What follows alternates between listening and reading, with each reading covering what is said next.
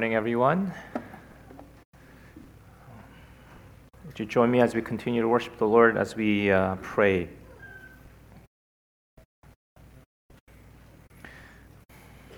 O living God, help us this morning to hear your holy word, that by the power of your Holy Spirit that we may truly understand. that understanding we may believe and believing we may follow in all faithfulness and obedience, seeking your honor and glory in all that we do. Through Jesus Christ our Lord. Amen. Scripture reading this morning is from the Gospel of John, reading chapter 3, verses 1 through 15. Again, that's Gospel of John, chapter 3, verses 1 through 15. You can turn to page 834 in the Pew Bible underneath the seat in front of you.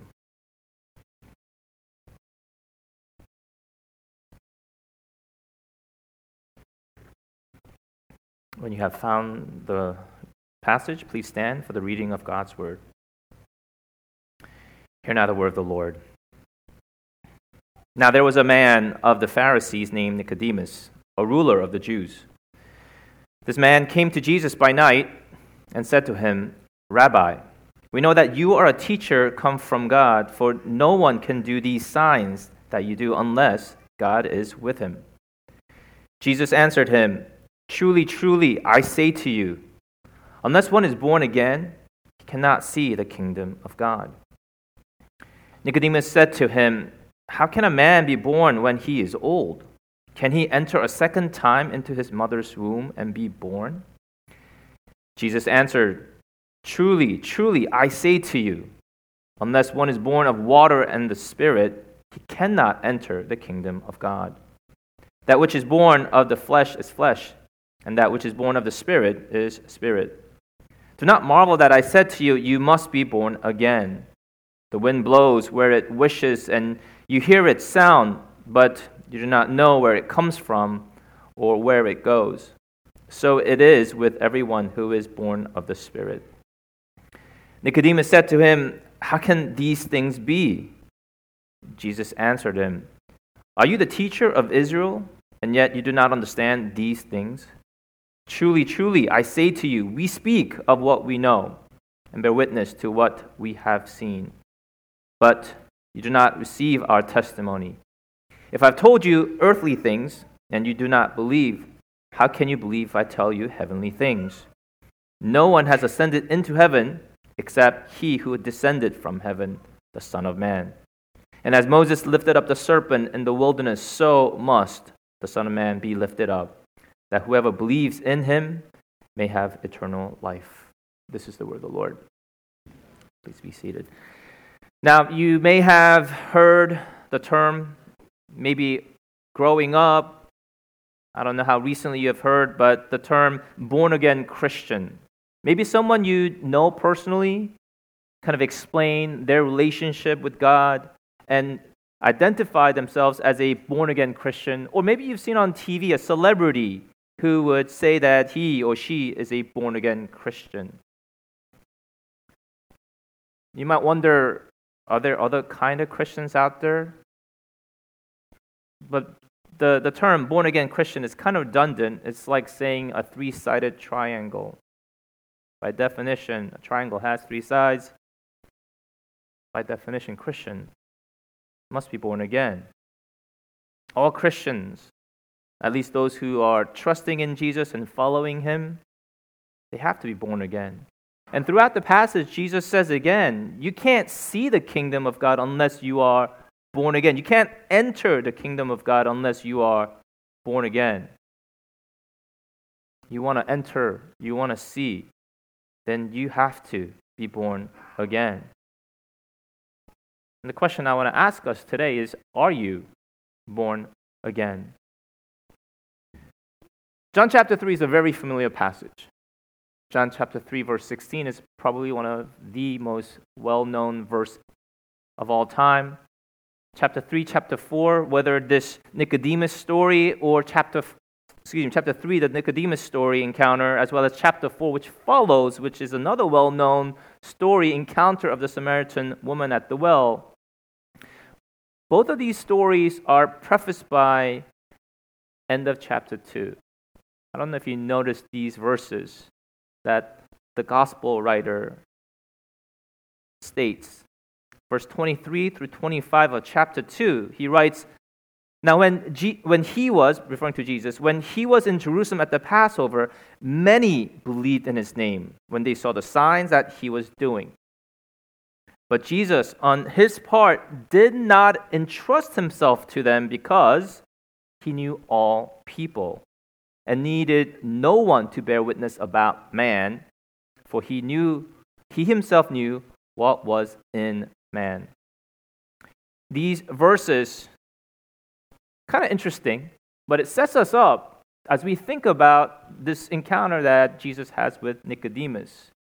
The original language um, when, when the translation, Jesus did not trust himself right before they trusted him or they believed in him, but he did not trust in them.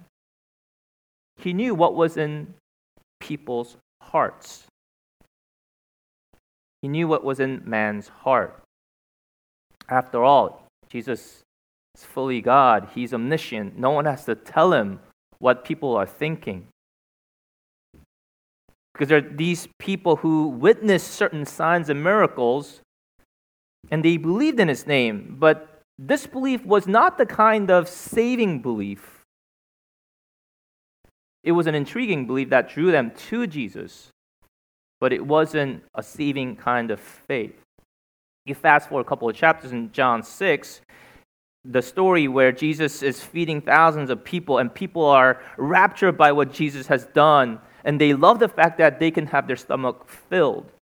And they recognize Jesus as a prophet, and they wanted to make him a king. In verse 15 of chapter 6, um, Jesus, perceiving that they were intent that they were intending to come and take him by force to make him king, what did he do? He withdrew again to the mountain by himself alone. By the end of the chapter, when Jesus teaches some hard stuff, verse 66 of chapter 6 says, After this, many of the disciples turned back and no longer walked with him. So it's after these verses that we come to verse 1 of chapter 3, the famous Nicodemus encounter. And it starts Now there was a man of the Pharisees named Nicodemus, a ruler of the Jews. He could have, John could have easily said, Now there was a Pharisee. But instead, he adds that word man. Same word, anthropos, that he mentions before in the previous chapter. Now, there was a man of the Pharisees, echoing Jesus knew what was in man. Remember, previous chapter. And now here is a man.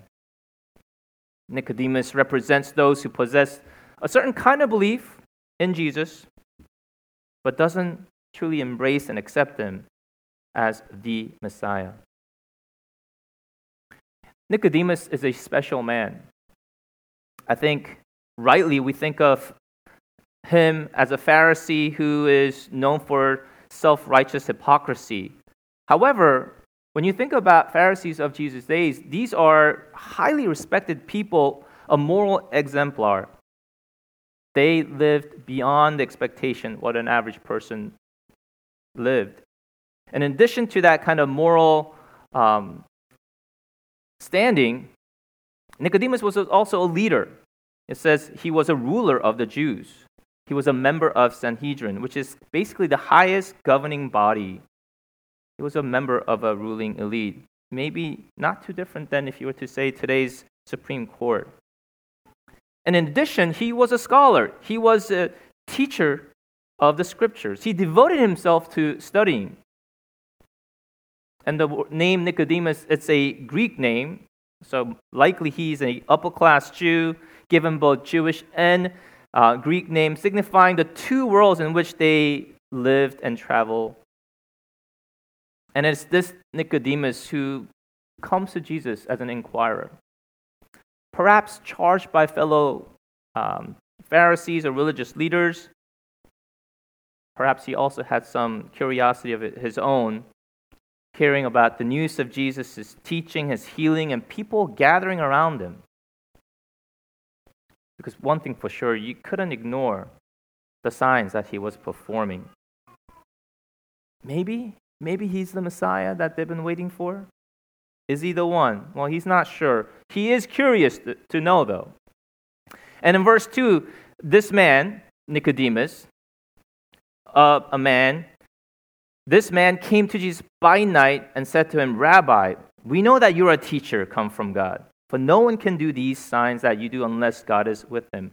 Again, echoing the very language that we heard from the previous chapter, right? What brought people to Jesus and the kind of faith that they had, the kind of faith that Jesus didn't trust. Nicodemus has witnessed similar things and he recognized similar signs. Sure, Nicodemus is at the top in, in terms of worldly kind of um, prestige. And as a Pharisee, you know, Pharisees also, you know, they, they have some accurate, correct views of theology. Um, they believe in divine decree. They had they accepted and believed in moral accountability. They believed in immortality. They believed in resurrection. They believed in angels. They believed in things like punishments and rewards in the future. However, one thing that we know that goes against is that they believe that you can attain uh, the kingdom of God by keeping ritual laws, um, and you can basically enter because you're born a Jew and you were circumcised. This Nicodemus, maybe he was busy. He could have been. But the theme of night, darkness, is very intentional throughout the Gospel of John. Darkness is never a good thing, and it's contrasted with light. It is possible that um, he came because he wanted to stay secretive about being um, accompanying someone like Jesus. He wasn't confessing that Jesus was the Messiah, but he is sure that Jesus had been sent by God. He's seen just as a teacher who come from God.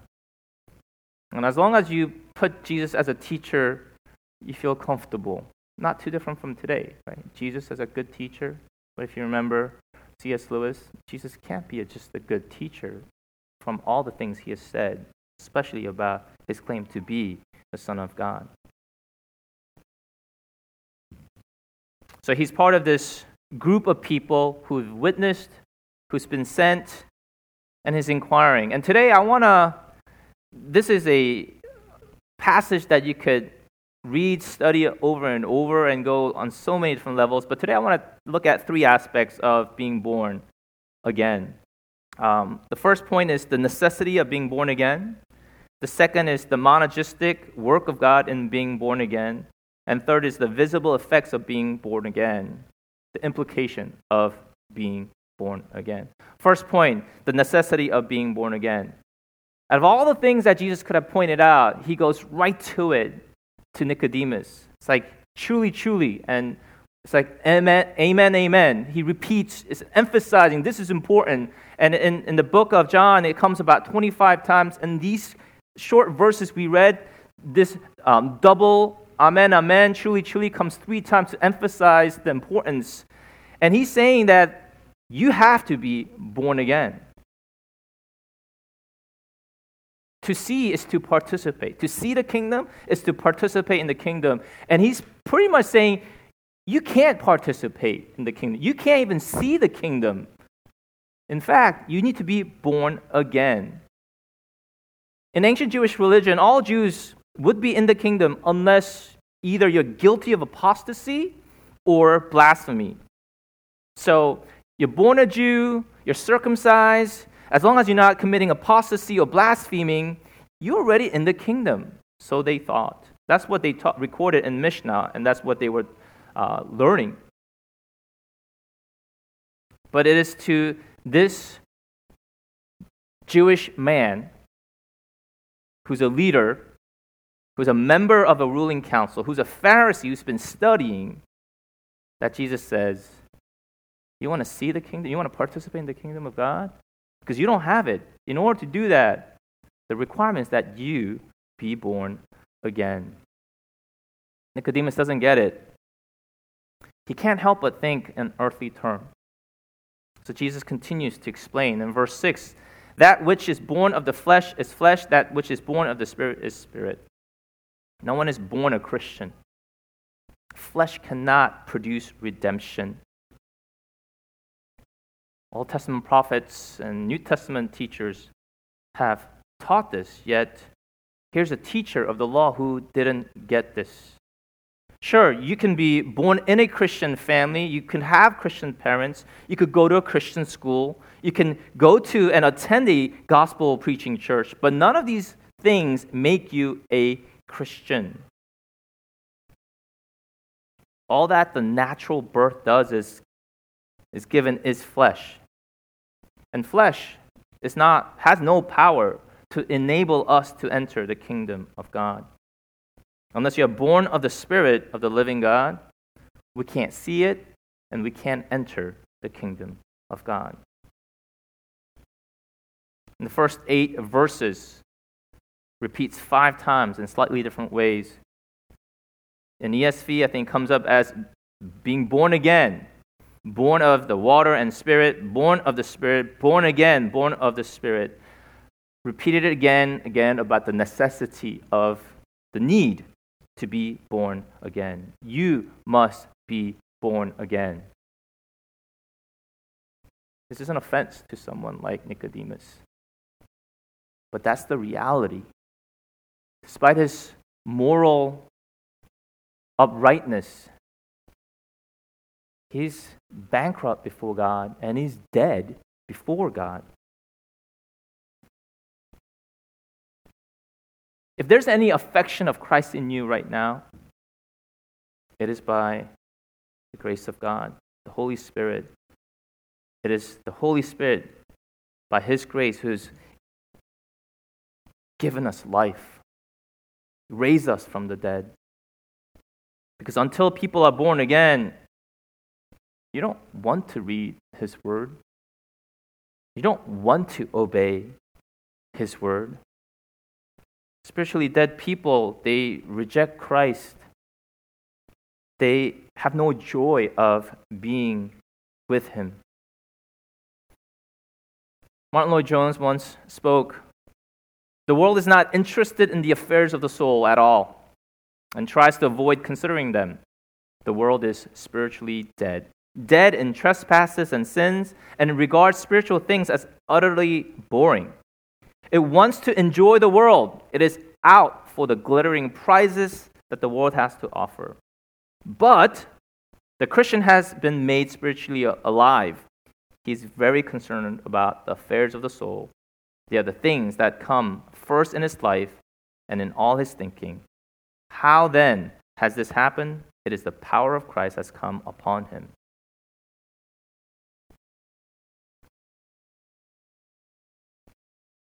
Bible says that we that before we are born again, we're spiritually dead, and a dead person can't believe, can't act. He has to first be made alive before he does anything else. And we are reminded of that as Jesus confronts Nicodemus about his need to be born again. Second point is the monergistic work of God in being born again. New birth isn't something we do. It's not something that you can do or I can do, but it is a purely supernatural solo work of God. This language, born again, again, um, in, in the original word, it can be translated two different ways again or from above. In other parts of the New Testament, the same word is translated from above, whether in the crucifixion scene when the veil is tearing from top to bottom, or in um, later part of the same chapter, when the same word comes up, it's translated as from above.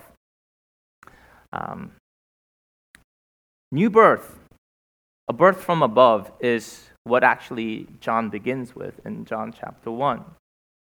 He says that those who receive Jesus become children of God, born not of blood, nor of the will of the flesh, nor of the will of man, but of God. It's this birth from above, from God, that He started out with. Let me ask you this morning what role did you play when you entered this world? I mean, we have babies now. Some of our moms are pretty fresh remembering what they did. But what did the babies do? What did we do? Absolutely nothing. We played no role. Birth happened to us when we entered this world. And it's this idea that our Lord uses as an analogy. And to assume that we could have any part in our physical birth is an insane idea. And in a spiritual sense, also, to assume that you and I can do anything with our spiritual birth is even more insane. To be born again, to be born from above, it's a passive thing that happens to us, be, being born. And it's a work that we play no part. Our birth happens to us, or it happened to us. The message of our Lord here is that it's a work of God. It's 100% work of God.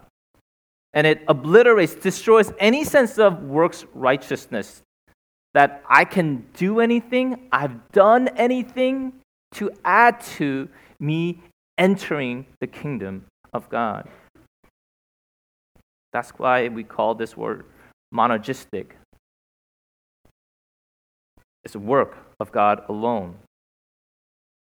And that's exactly the point Jesus is making to this ruler of the Jews, a man of the Pharisees, who's a teacher of Israel, who's still thinking in earthly term and can't quite understand. And he's thinking in literal sense.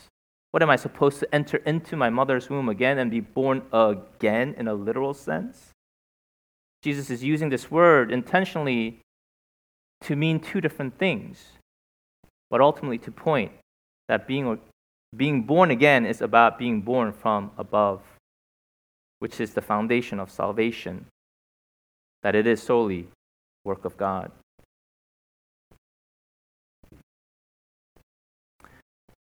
Because Nicodemus doesn't get this and he's confused, Jesus continues in verse 5, he, he again, truly, truly, this is important, get this. I say to you, unless one is born of water and spirit, he cannot enter the kingdom of God. Unless you're born again or born from above, you can't see the kingdom. Now, you can't enter unless you're born of water and spirit. Now, the phrase born of water, um, it could refer to natural birth, it could refer to water baptism, but uh, most likely not in this context, especially because of what Jesus says in response to Nicodemus's obtuseness, not getting, though he's a teacher um, of the scriptures. It actually most likely echoes Ezekiel 36. In Ezekiel 36, 25 through 27, God says, I will sprinkle clean water on you. Sprinkle that's what we do when we have baptism, right? I will sprinkle clean water on you, and you shall be clean from all your uncleannesses. From all your idols, I will cleanse you. I will give you a new heart and a, new spirit I will put within you. I will remove the heart of stone from your flesh and give you a heart of flesh. I will put my spirit within you and cause you to walk in my statutes and be careful to obey my rules. Water here is a metaphor of spiritual cleansing. And he's saying this is going together, this um, a new heart and a new spirit as he cleanses. And this is solely God's work. Think about all the I will here in verse 25. I will, I will. It's what God does in verse 26. Again and again, I will. It's God who's going to do this. And at the end of verse 27, I will. Nicodemus should have known because this is part of the scriptures. He should have been studying this. He should have been aware that God's word has been speaking of this that salvation is not through your personal obedience, but it's something that God does. How could you be a teacher of the law and not get this? How could you not understand this? God has basically been saying that He's the one who's going to wash us of our sins and put His new spirit within us. Yet this is something that Nicodemus didn't understand.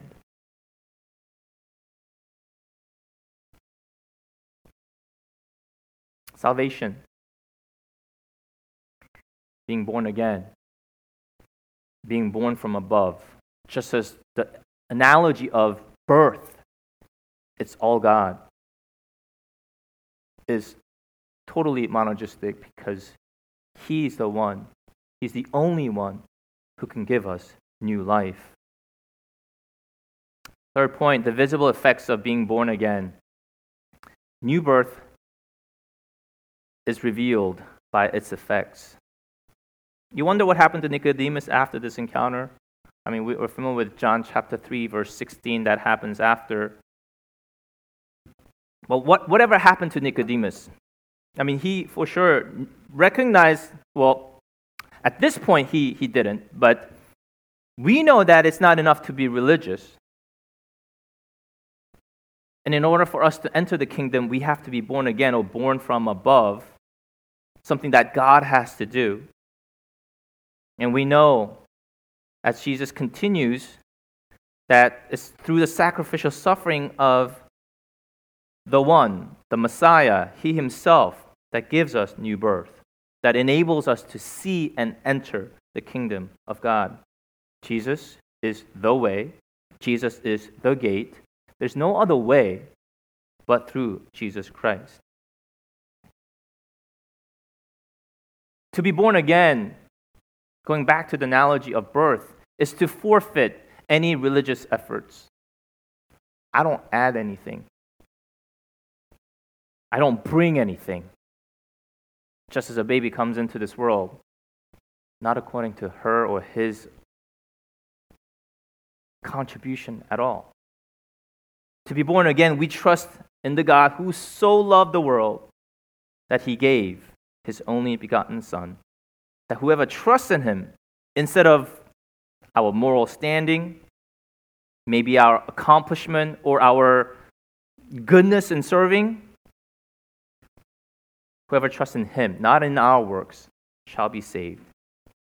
Then we get to see the kingdom and participate. Then we get to enter the kingdom of God. Friends, are you inquiring of Jesus? Maybe there are some of us here, like Nicodemus, you've heard about him, maybe from a fellow friend, family, coworker, and you're here. Then Jesus' words to you would be you need to be born again. It's something that's going to have to happen through Him. You can't add anything to it.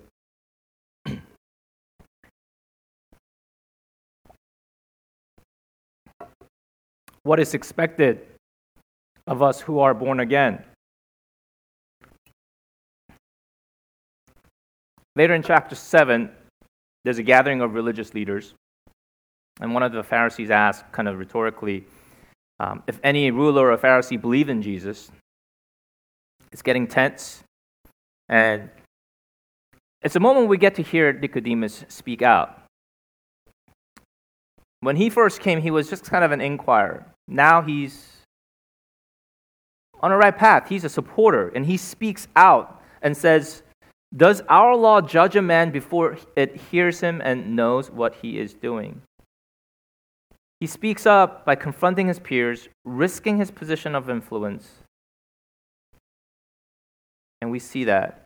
So something happens between chapter 3 and chapter 7 that leads him from being just a pure inquirer to being a supporter of some kind. And by the time we get to chapter 19 of the Gospel of John, um, we see we see John, excuse me, Nicodemus with Joseph of Arimathea um, asking for the body of Jesus. They took Jesus' body, and Nicodemus brought more spices to embalm him than you could, showing deference and respect, risking public scorn in their lives, no longer in secrecy, no longer in the dark, now in public, as he asks. Nicodemus first came in the dark, but when it mattered, he came for Jesus in the light. Because I think he got the message that Jesus taught. He understood the gospel that God so loved, the famous verse that we know, that even many non Christians know. That God so loved the world that he gave his only Son, that whoever believes in him shall not perish, but have everlasting life. That God gave his Son, and that this Son is like no one else. And this Son is compared to the serpent in the wilderness where those who looked at the serpent were saved. You see, at the end of the conversation that Jesus had with Nicodemus, um, we'll look at verse 14 and 15. Jesus says, And as Moses lifted up the serpent in the wilderness, so the Son of Man be lifted up, that whoever believes in him may have eternal life. Don't look to Moses. Don't look to Abraham. Don't even look to the temple. Don't even look to the law because all of these things were meant to point us to look to Christ. In Numbers 21, it's a sad state. Verse 4 through 6, it reads Then they journeyed, these are the Israelites, from Mount Hor by the way of the Red Sea to go around the land of Edom. And the soul of the people became very discouraged on the way. And the people spoke against God, against Moses. Why have you brought us up out of Egypt to die in the wilderness? For there is no food and no water, and our soul loathes this worthless bread, manna that they're eating. So the Lord sent fiery serpents among the people, and they bit the people, and many of the people of Israel died. You see, God delivered the people of Israel from slavery and provided for their physical needs supernaturally with manna from heaven, yet these impatient, impudent Israelites were grumbling, speaking against God and Moses. They were beyond unhappy. They're basically rebelling against God. And what does God, uh, God do? He responds by sending a plague. Not like against Egyptians, but now to his people. And these poisonous snakes, they come and they bite, and many died. But thankfully, God's discipline, God's chastisement had its intended effect. People of God repented. And in verse 7 through 9 of chapter 21 Numbers, therefore the people came to Moses and said, We have sinned, for we have spoken against the Lord and against you. Pray to the Lord that he take away the serpents from us. So Moses prayed for the people, and the Lord said to Moses, Make a fiery serpent and set it on a pole and it shall be that everyone who is bitten, when he looks at it, shall live. So Moses made a bronze serpent, put it on a pole, and so it was. If a serpent had bitten anyone, when he looked at the bronze serpent, he lived. People who had been bitten by the poisonous snake were going to die, and the remedy that God gave was to look, look toward the bronze serpent. Jesus told Nicodemus that we too like in the state apart from Christ, apart from the cross. We're exposed to this death. And when you think about the next two famous verses, especially John 3:16, that God so loved the world that he gave his only son, whoever believes in him shall not perish but have eternal life. And fast forward to verse 18, whoever believes in him is not condemned. Whoever does not believe is condemned already. It's, it's mirroring the things that happened when the Israelites were sinning and they had they had the 100% chance to be healed. But you know that some didn't look at that bronze serpent? They were dying and they refused to look.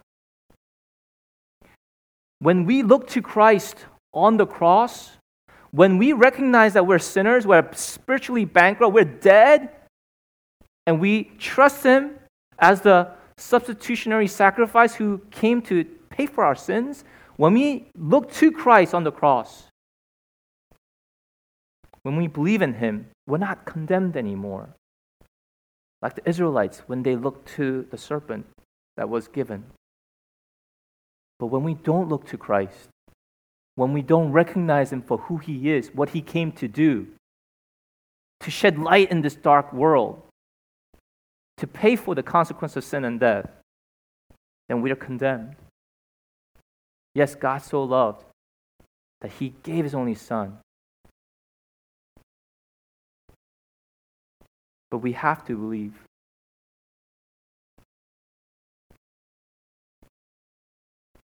When I think about the language of being born again and us Americans using that verbiage, I think it should challenge us because, unfortunately, in many ways, even those who identify ourselves as born again Christians are not that different from when we look at our life, whether in our marriage, how we conduct ourselves in marriage, in the way we use our time and money, in, in the kind of ambitions we have about life, as well as in the way, I mean, we talk about sex all the time because sex and idolatry go so closely together.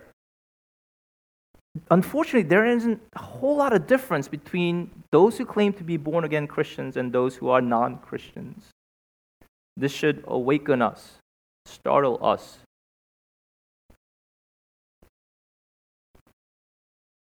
When the wind blows, though we don't know where it came from, we know its impact, right? If we're born again, then there should be impact. As Ephesians 4, Apostle Paul tells us that we're created after the likeness of God in true righteousness and holiness. If we're born again, there are things that should naturally begin to happen. Spurgeon lists some of these. Uh, he begins by listing faith in Christ and his gospel as the beginning point. If you're born from above, you trust, you believe in Christ and his gospel, and you come to Christ for salvation. You believe in the Bible, his word, and there is repentance from sin. Not just result misery that results from the consequence of sin, but sin itself we hate. When we are born from above, when we have new life, when God, by the power of the Holy Spirit, births us into spiritual life, with new life comes new desires, new interests, renewed interest, new interest in things of God, love for God's people, joy in worshiping Him, hunger for His word. After all, in Ezekiel 36, God said, He will put His Spirit within us and cause us to walk in His statutes. Brothers and sisters, do you see love growing in you? Love for Him? Is there a little greater, a little more desire to please Him? Greater interest in spiritual realities? Sometimes when I talk to young parents, um, like my kids' school uh, parents, they talk about things and their life is revolve around certain activities, drive for certain things spending so much time, energy, effort, and resources in these things, there's no desire, no interest in spiritual things. Because they're not born from above. Everything is on physical terms, because you only think of 60, 80, 100 years max. And we can't think those ways because we know that Jesus says we have to repent, we have to be born again as we examine ourselves for such evidence, the fruit in the way God is sanctifying us, as we pray every Saturday morning for holiness, how are we being sanctified as a church? How are we maturing? And as we examine ourselves honestly, courageously, I think we can also be reassured. I find comfort in knowing that the spiritual birth is just the beginning. And the same Holy Spirit that births us continues to work in us to mature us. And though we might have times when we want to give up, as God's word reminds us, it is He who began a good work in you will bring it to completion at the day of Jesus Christ. Brothers and sisters, may we experience